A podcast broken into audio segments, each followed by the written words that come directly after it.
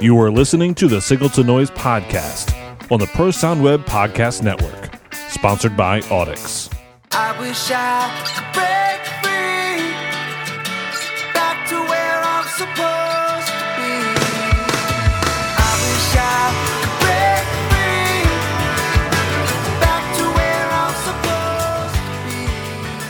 Welcome back to the Signal to Noise podcast on Pro Sound Web. Uh, I'm joined by our good friend Willa Snow. Willa, what's going on? Hello, how you doing, Michael? I'm good. It's it's the early morning recording session this week, so thank you for for pulling yourself out of bed, and you got the old trusty glasses on, and you got your coffee, so we're ready to go. I, I'm here for Austin? it, man. Austin is it, it's it's moist. It is humid and is mosquito ridden. We've got the offshoots from the, the little hurricane going on. I don't know if you've heard of Hurricane Hannah, but that's kind of coming through Texas just a bit.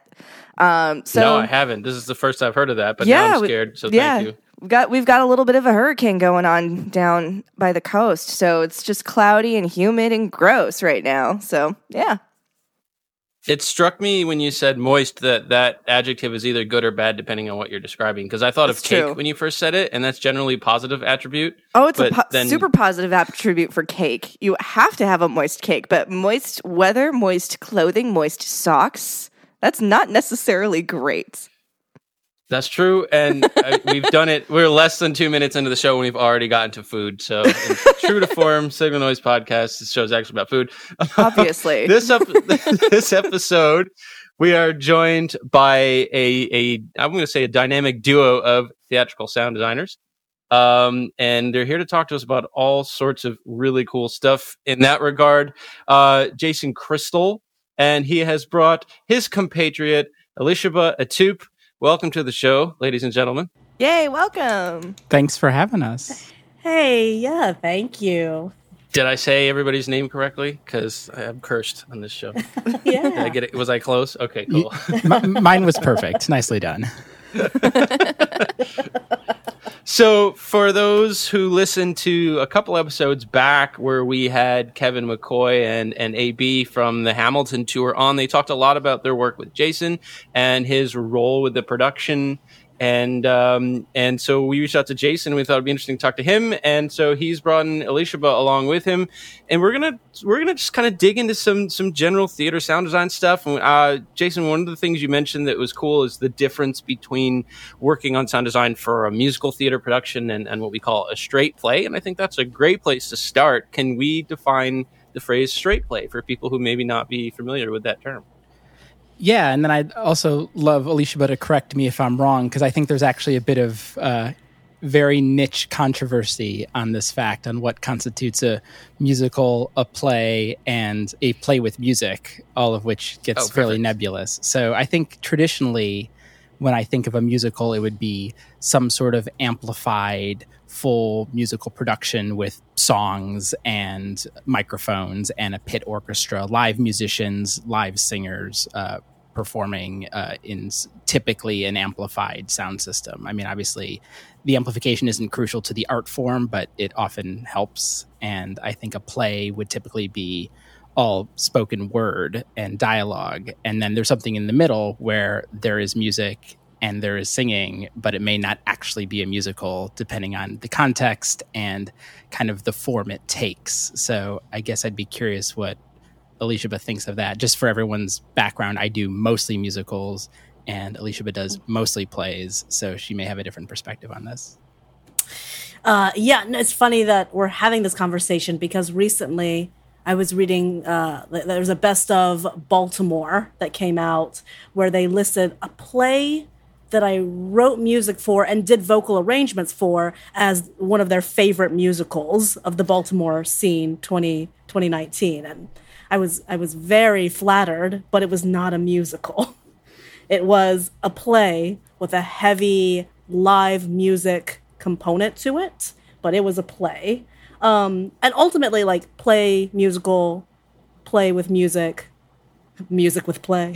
um, it's, we're we're doing the same thing. It's it's it's it's a story. It's a beginning, middle, and end. But but yeah, I deal mostly with with plays. Um, I guess I have I have very little correction for you, Jason. Just Oh, that. I do, yeah. Just that you know, I tend to do I tend to do what are called straight plays, um, beginning, middle, and end. A lot of times there is no live music component to it. There may be amplification. It may be in key moments where, you know, yes, it's a straight play, but we're we're at this moment now going into so and so's head, and we need to, you know, lift up all the voices around so and so. We need to throw some verb on these voices. We need to, yeah, do kind of, some kind of like bizarre, funky things to heighten this moment. So, yes, plays, but also many times I am dealing with amplification with my plays. The, the other thing I might add is that often on plays, the sound designer might be tasked with more composition than would be true in a hmm. musical. Because on a musical, there is a composer who wrote the piece you're working on, including all the musical content. And on a play, sometimes there's a separate composer. Sometimes it's the sound designer, and sometimes it's a little nebulous. So I think that also affects the job description. and and more and more uh, because I have been in those nebulous situations. I'm trying to make sure I'm in fewer of those situations by um, early on before I even sign a contract. It's really reading through the play and having a conversation with the director, the production manager, the producers, if there are producers on board, about what they envision the sound to be like. Because oftentimes out of that conversation, it's it's oh well we were envisioning a live or a live an original score. Oh okay great. Well then we need to talk about where that original score is coming from. And also i do write music. Uh, it's been a big push to make people realize that while uh, yeah i'm a sound designer i can also be your composer you do have to pay me two fees for that. That's incredibly important. You never want to be stuck doing multiple jobs and having all the credits for it, but then also you're not getting the pay that you should. That's such an important Yeah. thing to note. Like definitely knowing your worth is incredibly important, especially as a freelancer. Oh yeah, it's it's massive, and yeah, I'm in that in that moment. I'm doing two people's jobs, uh, and also a lot of times the sound designer. I know this happens, Jason, for you in musical theater world, in straight play world. I'm still, I'm I'm roughly in charge of comm and video. I very quickly am handing that off to smarter people around me, associates. Uh, but then I'm also like taking on if I'm taking on uh, writing music. It's a lot of hats that I'm juggling. So I should be compensated for that. Absolutely. That's a lot of pressure, a lot of stress, and big amount of work to do. You should absolutely be compensated for that. And I think the other thing here, and that, that applies really on all levels, even people who are involved within their high school theater or community theater, having a conversation about what your role is, um, rather than getting you know weeks into production and and there's a big gap where you thought you were going to be doing something and then you find out that someone else has been working on that or you find out that someone has been relying on you and expecting you to come in with some part of the production that you had no idea you were responsible for. So i think um, I think the first step, regardless of, of the level of the production that you're working on, is to get a clear idea of what exactly um, the people in charge of the production envision your responsibility and role to be. And I, I, I can tell you that I've been surprised, you know, uh, in in my high school and in college days by something that you know a, a miscommunication uh, like that. So so I think that's that's a good starting point. Um, and also So- get it in writing. Definitely get it in writing. I have been uh there have been mistakes that have happened because it wasn't gotten in writing. So definitely always do that even if it's for $50, even if it's for a 1000, always get it in writing. And if it's during a phone conversation, send that follow-up email just to make sure it's in that little black and white type. there you go.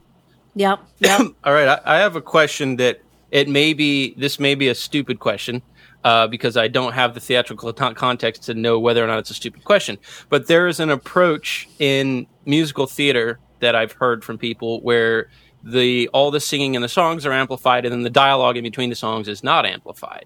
Um, but I know that that's not the only way that these shows are done, and I haven't I haven't worked on a production that was done in that style. So is that is that a common thing? Is that an uncommon thing? I mean, what are the what are the views on that?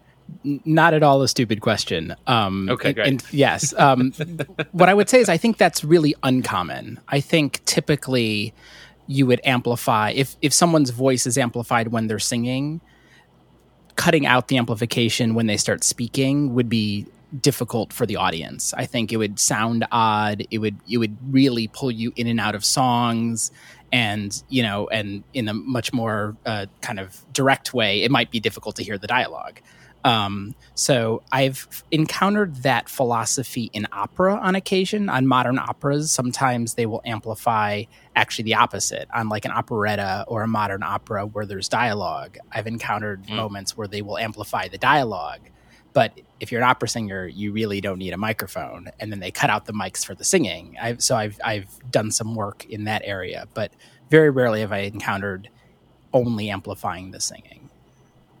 Because I yeah I've heard it you know on various theatrical message boards. I've heard people advocate for that. And I all I can think of is that's got to be very jarring for a listener because you're constantly yanking them around acoustically you know? And and this is a conversation we had with, with Shannon Slaton when he was on on the show a couple episodes back. Um your brain is really good at adapting to whatever your current acoustic reality is you know and just okay this is what this is going to be for the next couple hours. But if you keep moving those goalposts, I think, like you said, you're uh, that suspension of disbelief kind of doesn't work because people Yeah, got and to also- chase that. in in more modern musicals, the uh, transition between what's being sung and what's being spoken is much more gray, right? So, like, at what point would you cut out the microphones? like, if they are speaking an intro over an orchestra, is that singing right? Like, like you have to develop in any of these areas. You need to develop rules for the audience to be able to follow along, and that applies both to when you're using sound effects and what you're amplifying, what the orchestra sounds like. Everything that you're hearing, you need some sort of consistency or the audience is going to get distracted by the sound design all the time and i think this would be another area that is treacherous Yeah, I, and I like I like what you said. Distracted by the sound design. I think that's an important um, phrase, and I, I like thinking about that because you know there's a there's a Bob McCarthy article where he talks about um, people who who say that you know using amplification in theater is unnatural, and he says, well, it's it's the use of the unnatural ap- amplification that allows the actors to behave in a natural way. They can now whisper and they can they can do things, and if you took away the amplification, they now have to you know project and talk like this, and they they're now doing unnatural things so people can hear them. Um, and I think under all of that, you know, something that I found myself asking myself when I'm in, and it doesn't just apply to theater, but also when I'm mixing and using reverbs in the mix or whatever. Um, is this is this serving the the art or is this distracting? I don't want the audience sitting there going, "Wow, listen to that cool reverb effect he just did." That's not the point of the show. You know, it needs to enhance the show, but I don't think it should ever upstage the the artistic uh, message of the show. yeah I, I i would agree with all that and i think you know what alicia said at the very top of you know there's a beginning a middle and an end like we are in fact trying to tell a story and the story can vary and the methods can vary but the moment you do something that makes you pay attention to something other than the story is probably problematic Sure, I think that's great, and uh, and, And- that may be as simple as oh, sorry, go ahead. I was gonna say, I, I think there are moments that warrant the sound to be bigger than it has been before, and bigger means like lots of things. Bigger means um, like maybe we've done reverb here and there, but in this moment we've switched over to a setting where like the re- reverb is real soupy, real long tail. Um, that we like tweak things a little bit, and I think you have to do that. It's in service of the play that the in that moment that's what the play is needing wanting. Um it should not be um oh man i got this cool reverb. I'm gonna try it out here. Like it, it has to be in service of the play. Unless it's Yeah. really cool. Unless it's really cool. Well, that's that's something that we you know we in in in today's modern age we have all these fantastic you know emulations of we have every Waves plugin you want of every you know mythical piece of studio gear. And um, it, I'm always disappointed when I go to a show and the lead vocal's buried, but the the front of house engineers buried in their in their waves rack tweaking the settings. And no one went home from the show man did you hear that vintage reverb emulation? That was really cool. That's not what happens. Um and except I, I, jason. The um, the uh, the example that you gave, I'm thinking about uh, when I was in college. I worked on uh, Beauty and the Beast, and there was one cue that we had where Belle finally, you know, the first time she set foot in the abandoned castle that she thinks is abandoned, uh, before the the you know the cupboards start singing and all that, and uh, and she just says like hello, and we had a nice like three second haul on there because it really puts her in that space, and she's like alone. But but there's a fine line where add six more dB to that, and it becomes silly, and it becomes Yeah. exactly what you're talking about, where someone's like, whoa. That was a lot of reverb, you know, and that's not the reaction that I think we want from the listener at that point in the show. It's the art of subtlety and immersing the audience in the world that you want them to be in. It, that's what that's the beauty of theater and, and such a beautiful contrast to what we might typically do in the music world where like effects very much are an additional instrument um, in, in the music world I, I have observed that in the theater world, uh, especially with, for example, things like shows like Hamilton, where they put reverb in the surrounds to kind of immerse the entire audience. If anybody's seen Hamilton uh, live, there are surround speakers around you. And during certain moments of the show, um, when the entire chorus is singing together, there's a reverb and a delay effect that kind of encompasses you and makes you feel like you're part of the show. And so it's bringing you into the story a little bit more and accentuating what's happening on stage as opposed to just being a different aspect of the show if that makes sense Jason, you've seen Hamilton, right? I've seen it many. Yes, I've seen it a couple times. I hear it's good. um, yeah, I mean, j- just to uh, elaborate on that, that's that's absolutely right, Willa. I mean, there are moments we all the company. So there's six. Com- I say I'm going to speak in the present tense. There are no shows right now. If there were shows, there would be six of them, and they all have Big in the big now. Yes. in the big Yes. now, uh, and they all have full surround systems, which we are using mostly for. I mean, we're using it for a variety of things, and it varies over the course of the show. But it is a lot of kind of uh, reverbs and processing and ways of elevating the sound of the show at particular moments throughout it. And uh, there's not a. It's not a very sound effects heavy show, so it's not like we're not doing a lot of like moving sounds externally through the system. It's a lot of like how do we make the room light up in different ways with different sources, and and I think you know that's in service to very specific moments. You know, like the the vocal effect you were just alluding to happens about I think four or five different times in the mm-hmm. show, and at no point hopefully is someone going like those are cool surround speakers. Like hopefully everyone's like oh wow they're really angry and want to have a revolution, right? Like and mm-hmm. and that that took you know weeks and months of calibrating to like get that feel right. Mm-hmm. So to to take a, a very brief tangent down the down the tech rabbit hole, how much of that is how much tweaking do you have to do on that effect when you move the show to a different hall? That that's what I mean. There are a few. There's a hit list. So so there are three sit down companies and three touring companies, and there, there's a hit list for the touring companies of things they need. To, they they tend to listen to when the show moves. And there's a there's a crew, there's a running crew, and then there's an advanced crew that helps move the show. And there are certain moments that they basically sound check on every move. And one of the things is the balance of the surrounds. We're doing most of our tweaking on the show move on the output stage. So we're not doing a lot of changing of front end processing, of mic pre's, of routing. Any of that stuff happens pretty much locked regardless of the venue. Well, we are changing venue to venue is how the outputs are balanced and being processed. So we can pretty much say if one particular surround speaker is much closer to the audience in a particular venue and therefore we just need to turn it down, that will be good for the show as a whole. So anything that's going to that speaker, whether it's a reverb or amplification or anything, will be appropriately balanced. So we're, we hit, we do hit through all of our reverbs, we check all of our effects, we hit particular moments in the show, and then of course we obviously line check everything. But there's not a ton of like we need to hit the same thing over and over again because we know if one particular source needs adjusting, it'll carry through the entire show. That's I mean it's very much in line with how uh, the division in the rock and roll world between the, the mix engineer and, and the system tech, where we treat the mix coming off the desk as that's the show, that's the reference, and then we do what we need to do to the output side of the system to, to preserve that. Um, so we have we have a designer and and Jason, a lot of your work is a, as an associate. So I would love to kind of dig into the dynamic between a designer and the associate designer and where the the responsibilities lie and how that division of labor so to speak works i think that's an interesting topic particularly for for those of us who you know don't work a lot in the theater world. There's y'all have a lot of titles. You know what I mean? we, we, we don't have so fancy. many titles. um, so Alicia, but one of the things you said is like, okay, well, I you know I'll hand this off to my associates or my assistants. So yeah, um, yeah.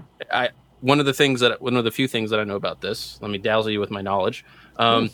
Is that the associate generally has the ability to make an artistic decision, whereas an assistant uh, might not. That's that's how so that's how I treat associates, and I'd be really curious to hear about that from Jason. Um, so so just taking a step back, when I'm brought in as the designer, um, you know, I'm I'm coming in, I'm reading the play, I'm having big, amazing ideas on my own. I meet with a director, I hear their vision of this play. Um, and then from there, like I'm, I'm, I'm, you know, I give what my idea of the play is. Uh, I go away. I start concocting like maybe the the world sounds like this. Maybe it sounds like this. This happens uh, if it's uh, a play where I'm just doing um, the sound design where it looks like like more sound effects. This also happens when I'm doing sound design with original music. Um, so I'm going away, I'm musing, I am thinking through what this world sounds like. I then meet with the design team uh, with the director, and we're we're coming up with what this world looks like, what it feels like, what it sounds like together as a team. We go through like many iterations of this like uh, uh, world building, this world design, until we get to technical rehearsals where um, some of it sticks, but a lot of it I throw out the window because I'm I'm in the space with all the elements finally.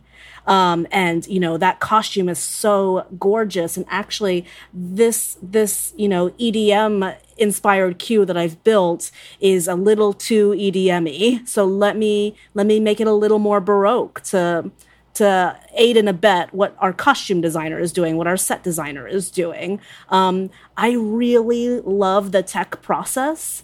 Um, it is it can be a brutal process, especially the um, the hours that we're putting in, especially once we get into previews, because you're there for an absurd amount of time that every day. But it is my favorite part of theater is technical rehearsals because um, I just like making things with people. Now, to address the actual question that you asked, my associate and assistant um, within straight play world, I'm trying to think through really quickly. It is rare that I am given the budget to have both, uh, which is a thing within within theater world within straight play theater world. Um, the money's just not there. It would be amazing to have one of each. Uh, an associate i do treat uh, as someone who i don't know they're kind of they're they are really assistant is my right hand person. Associate i get a little more mind meldy with and i want to I want to get more input from them about what they their thoughts are on the system, their thoughts on the space. Um, I and yeah, associates for me, I want them to have a little bit, bit more artistic say and input in things, especially if and when I need to leave the room for a little bit. Uh, I oftentimes want to need to bring associates on board if maybe I'm leaving the tech process a few days early. Um, trying to think of other times I've had associates. The big one is if I need to leave the process a little bit early. If I need to, recently it was to head to tech uh, in another part of, of New York City. So I had two shows teching at the same time in New York. So I was touching base with each one. So it was great to have an associate on the one that I knew was I was going to leave a little bit more alone. Um, and he, yeah, he was great to if a decision needed to be made the director had already built up a rapport with him. And so she knew like i actually don't need to wait for Alicia. ben ben knows like Alicia's mind and heart and ben is a good person to keep moving the show forward. Assistants uh you know if ben in that, in that show had been an assistant ben would probably like text me email me like they're talking about this shift we can definitely wait till you get back. Just wanted to give you a heads up. But uh, on that process, Ben as an associate felt empowered to to make changes without me, and they were good changes.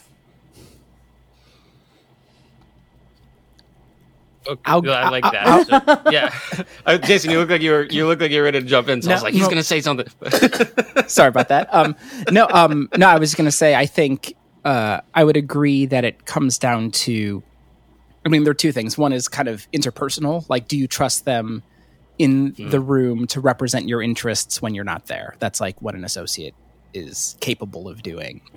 Um, I kind of toggle between design work and associate work, but my my I would say, you know, three out of every four shows I'm doing, I'm doing as some sort of more technical person than the lead designer, whether that's an associate or or in various other capacities. But the other thing in musical theater that associates are often tasked with is ap- actually implementing is the they're the implementer, right? So if the designer says I would like to use a sound system that's structured in this way with these inputs and these outputs and here's where I, you know, here's where I want to have line arrays and here's, you know, the certain processing and console I want to use, then it comes down to me to then figure out how to implement that. And implementation is everything from an equipment specification to cabling diagrams to rack layouts to programming of computers and equipment to working with the engineer on making sure the sound console is routing things appropriately and basically turning the designer's idea of the show into a physical thing that then we can then operate on and work with. So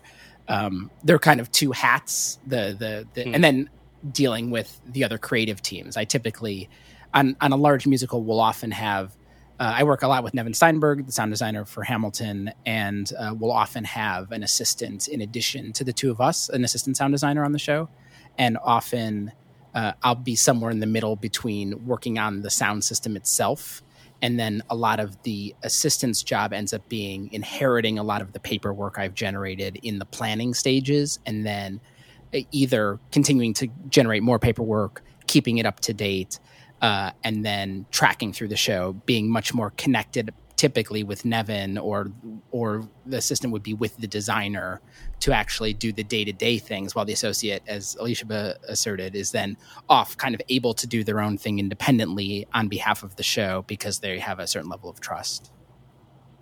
so are you are you the one who's primarily building the the console automation and all that stuff? typically it depends on the A1, the engineer I'm working with. You know, a lot of them have very strong preferences on who programs the console or what aspects of the console. Typically the way it, it winds up is I'll do an initial console file in terms of routing, input, output, communication with stage racks, external devices, anything that we would consider Q1 or fundamental to the show.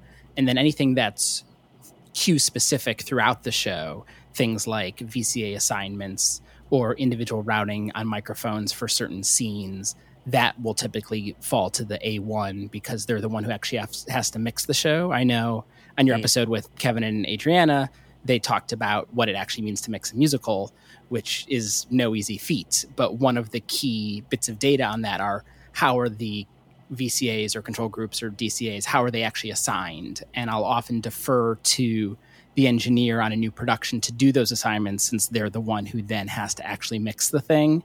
And that way, if they're like, oh, I can't reach that fader that quickly, then they are fully empowered to then move things around. On a on a uh, on a new production, that's true. On an existing production, we don't usually give the engineers leeway to move things around because we'll often be swapping engineers. And if someone who had mixed Hamilton in New York needed to mix Hamilton in Los Angeles, and all the control group assignments were different, that would be a problem.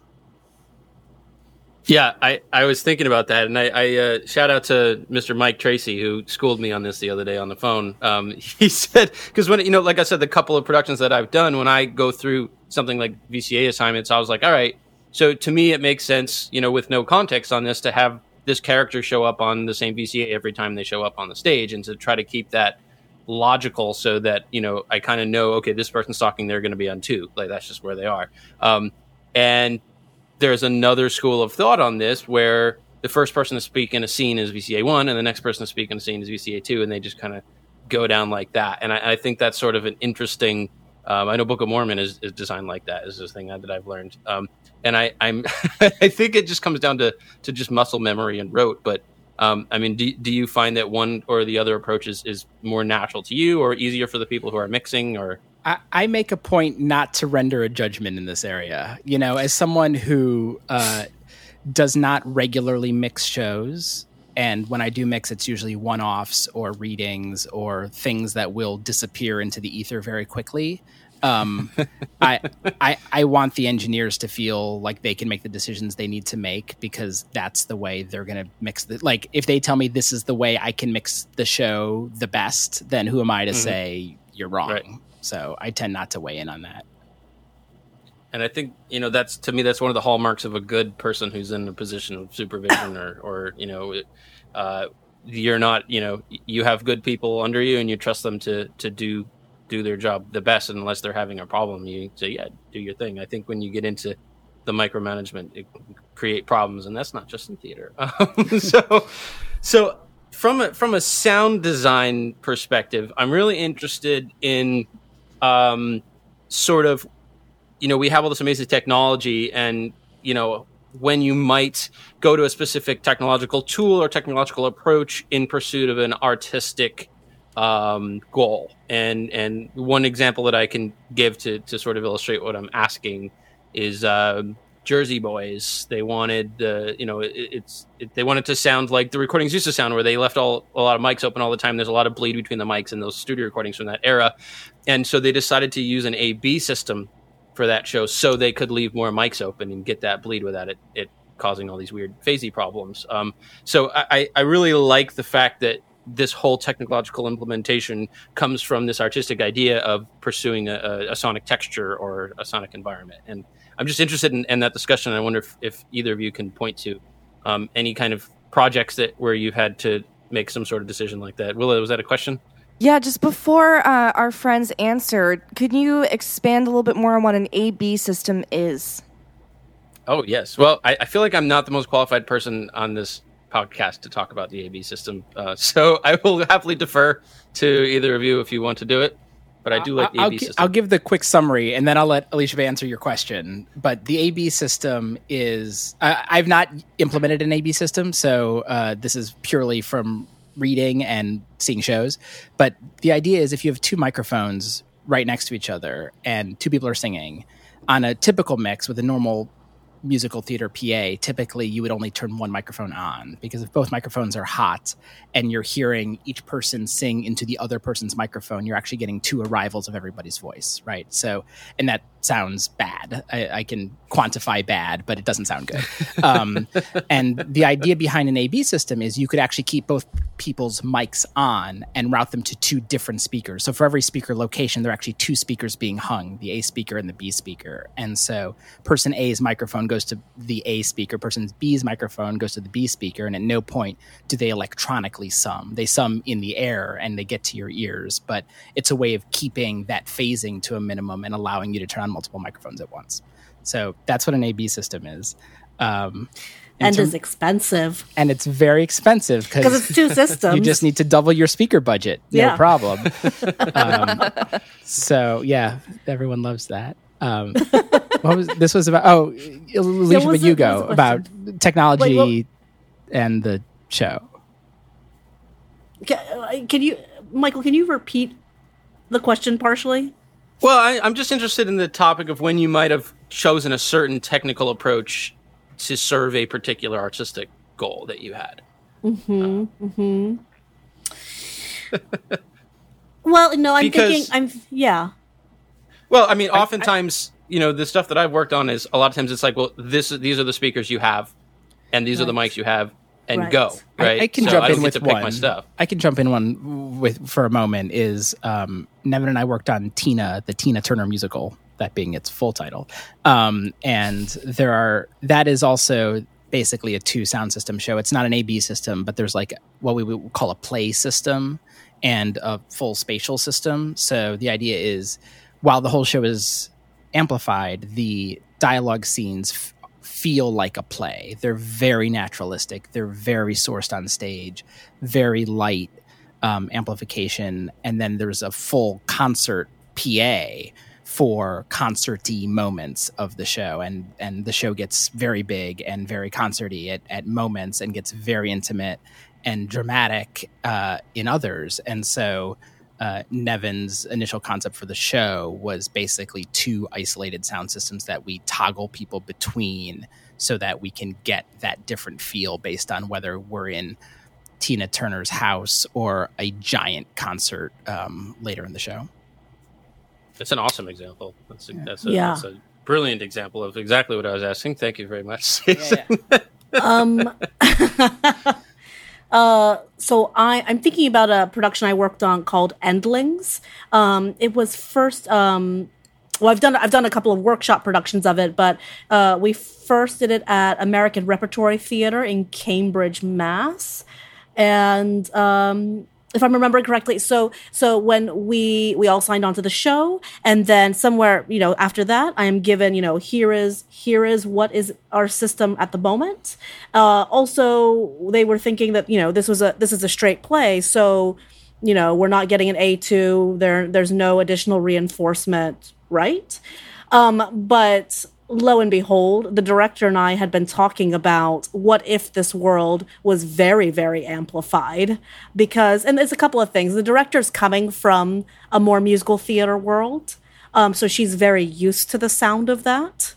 Um, also, uh, it's it's this idea that the whole play is about um, it's it's made it's made to to be presentational um, it's made to make people feel uncomfortable at times. Um, and then at times, we also want the world to expand in very weird and strange ways.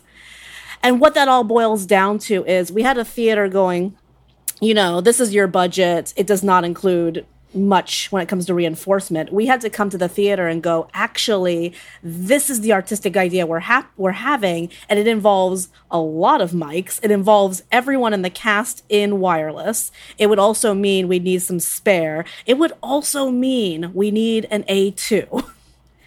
so let's let's rehuddle. And the theater you know god bless them they were really great in this conversation. Um, there was a lot of shifting around of thinking of budget especially and we were able to ultimately get a lot of what we needed to pull off this artistic vision.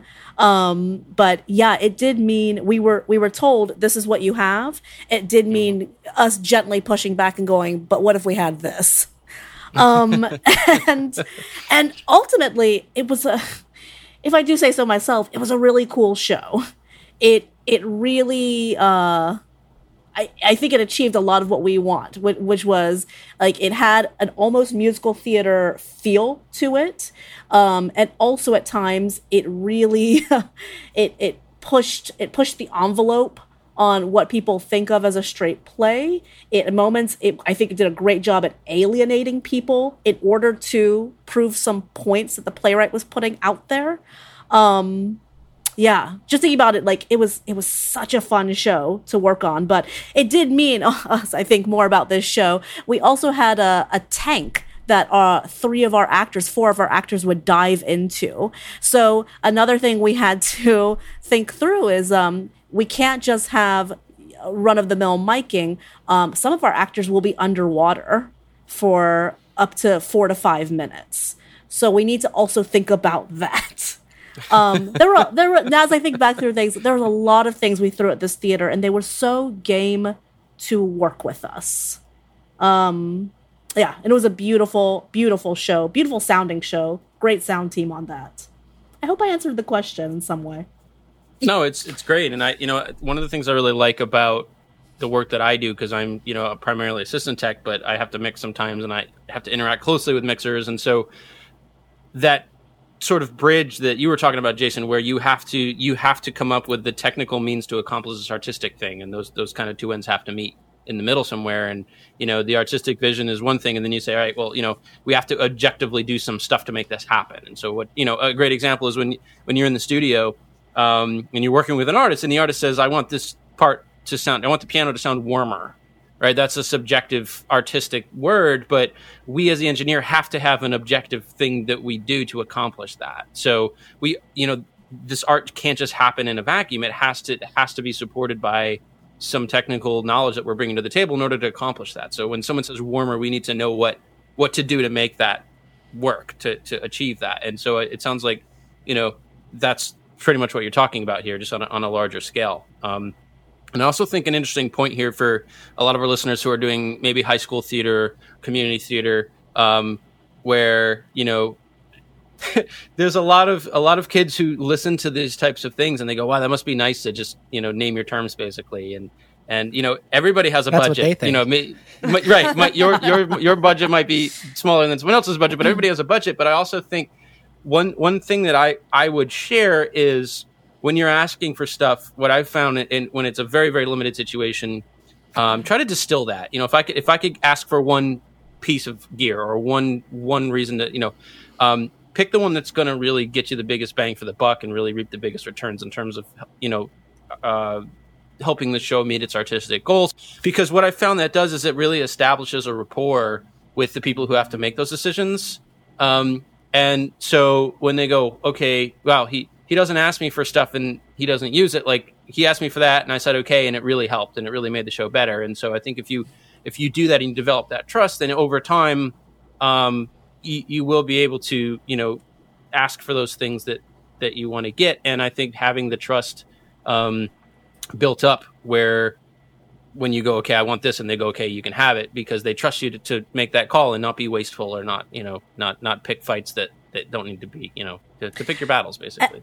And I would say, uh, you know, thinking about if you're working at a high school, at a community theater, uh, uh, having come up from that world, I think for the longest time, I was like, I can't make any asks. I can't make any asks. I will only use what's in this strange room underneath the theater. um, but I, I would challenge, you know, all of y'all listening in that boat to every show, make at least one ask even you if go. you don't get that ask the just a just some gentle pushing gentle pushing. So then the powers that be every show they're like well you know so and so they made that ask and i said no but i don't know. Like yeah what if what if we got some front fills installed? Yeah, okay yeah, there's absolutely value in the training of management. Like, mm. here are the things I want or wish I had, and here's why, right? Like, it's not, you know, if you're just like, I need this expensive software, buy it for me, is very different than I would like to use this for the show in this way, mm-hmm. and here's why. And the director thinks it's a good idea, and we think, you know, like if you can have those conversations and management, I'm using in a very generic term, that can be a professor, it can be a theater director, it can be an artistic director, whoever you're dealing with who is in charge of supplying you with equipment or software or money. Um, having the conversation, I, I was in your story, Elisheba, when you were basically saying the theater company was like game to play ball on this stuff and have these conversations. It doesn't always go that way. Sometimes it's like, Yeah. does that cost money? Uh, no, I'm sorry, we just can't do that. But being able to have the conversation, even if the answer is no, from a point of kind of artistic integrity, I think does a lot of good for the long term. And and to piggyback off of that, me gently pushing on every show I do, even if I don't get the thing, um, training management, like how to have these conversations, means that maybe I didn't get those front fills or whatever on my show, but Jason comes in on his next show and he's like, "Well, we really need to install front fills here, uh, and here are the reasons why." And they're like, "Oh, you know what? Elisheba was was pitching that on the last show." Yeah, like I, I feel like I have like a, a social responsibility to sound designers to just make the ask. And I always try to do the show directly after Elisheba's show so that Exactly. I, am better set up for success. It's so nice to ride my coattails, Yeah, Jason. I do appreciate that. Well, th- I mean, there's there's a couple really important points there, and I'm glad that that y'all said that stuff. You know, one of the things is if you're in a venue and, and nine acts in a row come through and say, you know, you, you really need a higher capacity power tie-in, or you really need to uh, do this with your rigging. Like if they hear that over and over again, they're going to start to go, okay, maybe we should look at this. You know, um, it wasn't one person crying wolf. It this this you know, if all these professionals are coming through and saying this, um, then that's something we need to pay attention to. And I also think as the person making the ask, you're showing the people um, who are in charge that you're invested. Um, that you know, hey, I've been thinking about this, and I, I want this to be good. And here's here's kind of some some ideas that I had, and and I love that. Um, you know, I, I absolutely want to talk to the people who, um, even if it's not something, you know, if I'm in a position to make that call, if it's not something that I can make work, I, I, I would I love that someone's coming in and they were thinking about it and they're invested and they've got this idea on how to make it better. And I I I want to have that conversation every time. You know what I mean? So um, I think I think it's just it's just a net positive. Um, so you know, there it goes for all, all y'all kids in the in, in the high school theater world, and uh, you know, ha- have that conversation and and and you know, be organized. You know, plead your case, put together a a, a little. Uh, document that says what you're asking for and why and and uh you know that what's yeah, like what's the worst they can say? It's just it's no. That's it. yeah Yeah, and the other thing Yeah, to remember exactly. is, and we deal with this, I, I think, at all levels of theater, is there's always a question of rent versus buy, and sometimes a theater company may not may look at the price tag on something and be like, "That's too expensive," but you can rent it from the local audio distributor down the street for fifty dollars a week, or you know, some a more reasonable price depending on what it is. So sometimes you have to get a little creative with the pricing. Yeah, and I think uh, you know the the other side of that is I, I uh, the company that I work with used to have a contract at a high school that had nothing, and so they would rent every XLR cable in for every show, and so eventually the owner of my company went to them and said, "Look, this doesn't make sense for you to do this. Like, we will rent you whatever you want, but you've you've paid me seven hundred dollars over the last two years to rent these four cables, and that's stupid. You know, like why don't you just buy them? So, um, so I think you know it's particularly in a high school and, and college situation. A lot of times, the people who are higher up in the administration, they're not really in direct sort of contact with what's happening in the theater and music departments. So they may not know. So if you go to them and say, "Hey, you know," we have 74 source fours and, and 60 of them the, the, the lamps are blown out you know what i mean uh, that's crazy right so uh, i mean those things happen and i think sometimes just trying to have those conversations and let the people who make those decisions know about the reality that you don't assume that they know what's happening. Don't don't assume that they they're aware of the issues you know? So i think there's a couple avenues there um, for people to pursue that stuff. So that's cool. Yeah. I'm glad we glad we went over that. Good stuff. Willa, are you jazzed up to, to work on a play now or what? Man, y- y'all are making me miss my job. Oh, I'm just lis- I'm I'm listening to all of this, and um, I, I'm ma- I'm making connections, like just in in talking about budgets and and making reasonable asks. That is so applicable to all aspects of the industry. Um, I mean, I was just doing a consult for a church and talking about upgrading their system to be ready for live streaming their worship services, and that that's a similar situation to a community or high school theater. It's a very tight budget, and it's really hard to. Um, convince uh, the the powers that be, as Elisheba put it so eloquently, that you know these things are are reasonable and necessary and will make your life better in the in the long run. Um, but when the purse strings are tight, sometimes it's just what you have to work with. So you have to find workarounds, like finding a local production company that can rent it to you for a reasonable price. And here are some ways that you can work with that rental company to possibly negotiate that rate even lower by offering them free storage space so they don't have to truck it everywhere and cut down on labor costs. That Free sort of thing. services. Yeah, free church service. yes, absolutely. And you know, things like that. And then if you're in the music world and you're working with an artist that is possibly new and needing to find ways they want to grow into a system, but also the purse strings are tight there, work with them to find a solution that is um, you're able to expand on it um, later down the road, but also what is something that can serve the purpose effectively for right now, and then how can we grow from there and create a, a, a plan with that artist to make something that is also like not only is cost effective, but it's also helpful and just practical for whatever it is that you're trying to do right then. Um, and then, yeah, so it's just very interesting to make all of these connections. It's all very similar. It's just different, different shows, just different styles. and I, I think um, we usually ask this at the beginning, the you know, how did you get here question, but I, I want to kind of circle back to it now at the end of the conversation um, because I know that a lot of young people, um, you know. Want to get into theater? They want to get into musicals, and I know a lot of young people. Uh, you know, something like Hamilton, the success of Hamilton, really kind of legitimized to a lot of people that, that theater is a legitimate job. It's not just the thing you do in your club in high school, and then you have to go find a real job. Like, no, you can make a living doing this, and you can have a great career doing this. And uh, you know, there are more and more schools where you can go and study this stuff. So, so I would say to each of you, I guess, you know, how did you get into this and and you know what advice would you give to someone who who says wow i really love what what they're doing i want to do that you know how did how how what what would you advise them to do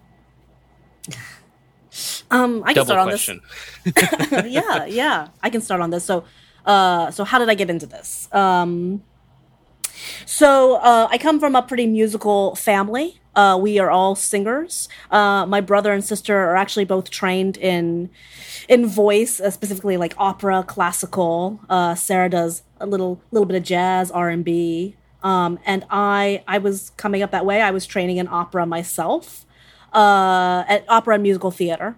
Uh, and then I was auditioning as an actor for for college. I got into NYU, and it was great because almost immediately I was like, "Oh, I'm not an actor. I don't want to do this." and like, no, and like, I, I love all of my actor friends. I think what they do is so scary and so brave. Uh, and I am not an actor. Uh, but while at NYU, I was in a program that we were very encouraged to check out all the other avenues of storytelling. And lo and behold, I was accidentally placed in a sound design class, and accidental because it wasn't that wasn't really part of their lineup of things. It was a schedule fluke, a system fluke, uh, and so I found myself in a sound class um, with a lot of the technical track students, and it was it was amazing. It was you put on headphones, and uh, at the time, uh, our our editing station was uh, it was Cool Edit, so. So cool. it's in the title. Uh, and but you put on headphones and and you start creating a world and it was it was fascinating that you could do this, that you could manipulate sound. That was mind blowing to me. Uh, and all to help tell a story. So from there on out, on out, I was like, sign me up. This is what I want to do forever and ever. And I started sound designing all the shows at NYU. Uh, pretty quickly, I, I realized like, yeah, this is what I want to do. Uh, so I went on to uh, the University of North Carolina School of the Arts. Uh, I had to think through that because that name has shifted a little bit over the years. But I got my master's degree over there. Uh, I'm I am to this day still very much a content designer. Uh, they recognized that early on, so they didn't let me do any content designs for two years. Uh, I was an engineer for two years. So I ranted, I railed. yep, yep, and it was it was great. It was so em- it, it's empowering what they did. They did not let me do this thing that I was great toot my own horn great at. Uh, they made me do this thing that i was eh at. And you know to this day i'm i'm not i'm not the one you want to call when you need an engineer but i know enough to get by. And the big thing is i know plenty in order to talk to my team so they can then go forth and implement the system so important yeah yeah, yeah. I, and I really, you were asking what would you, I guess, like uh, feedback, uh, tips I would give to young sound designers, and that's that's a big thing. Like if you are a content person, um, just kind of uh, challenge yourself to do systems at times. If you're a if you're a systems person, challenge yourself to do content at times. Uh, just kind of uh, stretch your skills overall diversify. I think that's what we're seeing right now. Uh, it's really important to diversify. Uh, and if you are doing only one thing, a pandemic may happen and you can't do that thing. So it's great to have other skills in your pocket. And that may look like many things within the sound audio world. Uh, so right now, uh, I'm pretty busy with, uh, I'm a podcast producer so uh, and a composer. So I'm, I'm pretty busy with stuff, with projects in those worlds. Um, I guess other advice I'd have for young people is like, you don't need like the, the latest and greatest, newest, most expensive thing to do the job. You don't need all the plugins right now. Um, you can do amazing things with very little.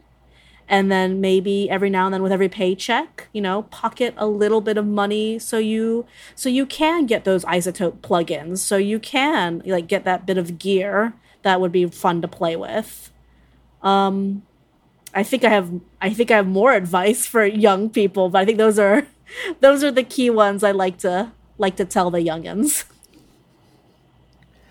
Um, I I will go. Um, I started. I was really into band in high school and college. Um, marching What did you band, and concert band, and not not like rock band, but like you know nerd band. And You played a uh, flute I kind of found my way to. Hey, don't knock the flute. Yeah, I, I, I a married I flautist, married don't a flautist. Um, My wife I met in marching band, so you know, no Cute. no ill intent. Um, but um, the uh, so I, I found my way to theater by way of initially like pit orchestra and then into stage crew in high school and learned about lighting and stage management and building sets and you know making a four by eight flat you know big you know important skills and um and then I went to college and did not study theater. I studied engineering and thought I wanted to be a, a scientist or doctor or something sciency. Um, but kept doing theater. I by the end of high school, I'd kind of settled that that like sound was really fun, and I really enjoyed musicals and amplification. And uh, when I got to college, I went to Northwestern University, which is a great school with a great theater program, but at least at the time didn't really have a sound program. So they ended up needing non theater majors to help with sound related things for their shows. And I've kind of weaseled my way in there um, and started doing a lot more mixing. And uh, n- it was very much my focus as a hobby. I never really thought it would be a job at that stage. Um, after graduating from college, I kept kind of, I lived in Chicago and I kept doing theater, mostly mixing nights and weekends on smaller shows around Chicago. I had like a real normal person full time job.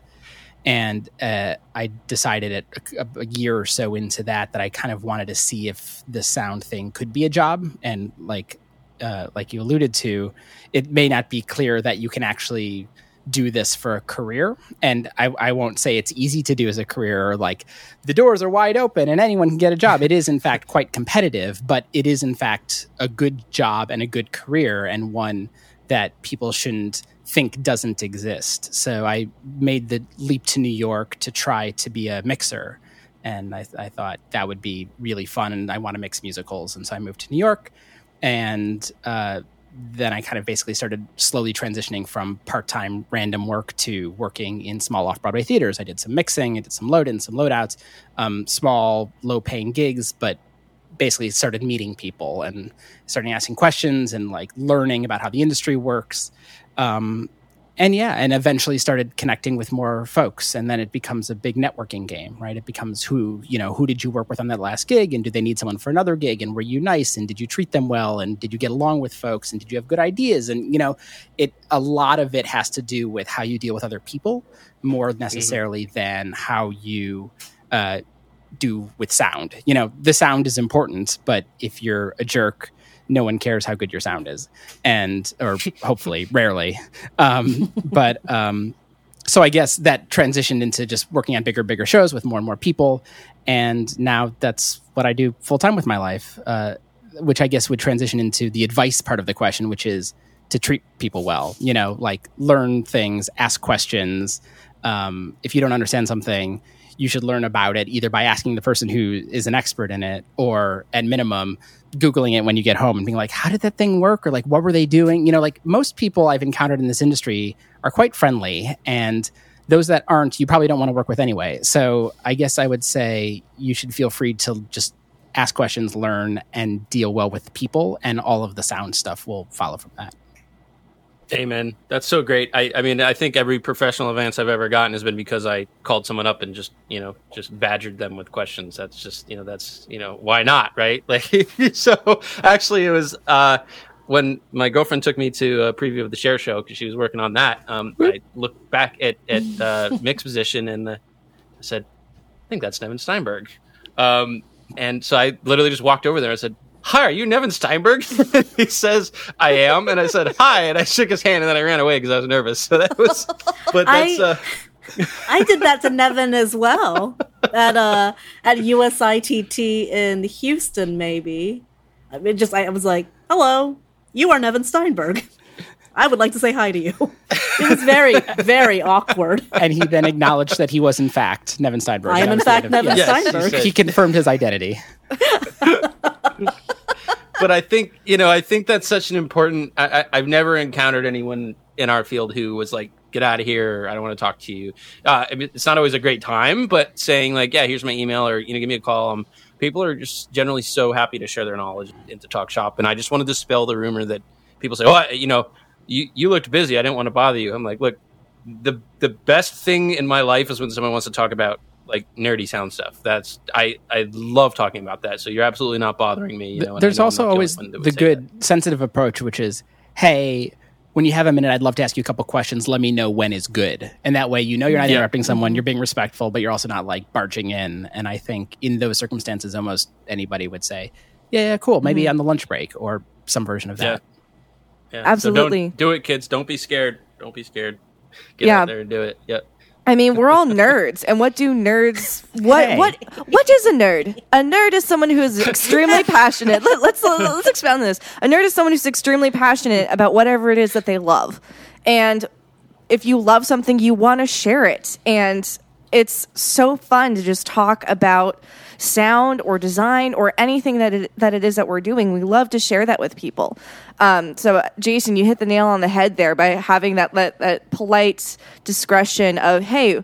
When you have a moment, I would love to talk to you about this. More often than not, the answer is going to be yes. Or, no, today is not good, but here's my card. Email me or text me or something. Like that. I mean, just getting your foot in the door and respecting the person and just being like, hey, this is awesome. I, I loved what you did here. Would love to talk to you more. And then, you know, fo- and then make sure you follow up with that person. Keep that connection alive because this is, these are, our, our industry is one of connections and word of mouth. And if you can get your foot in the door and just talk to people, more often than not, that's going to be super helpful down the road.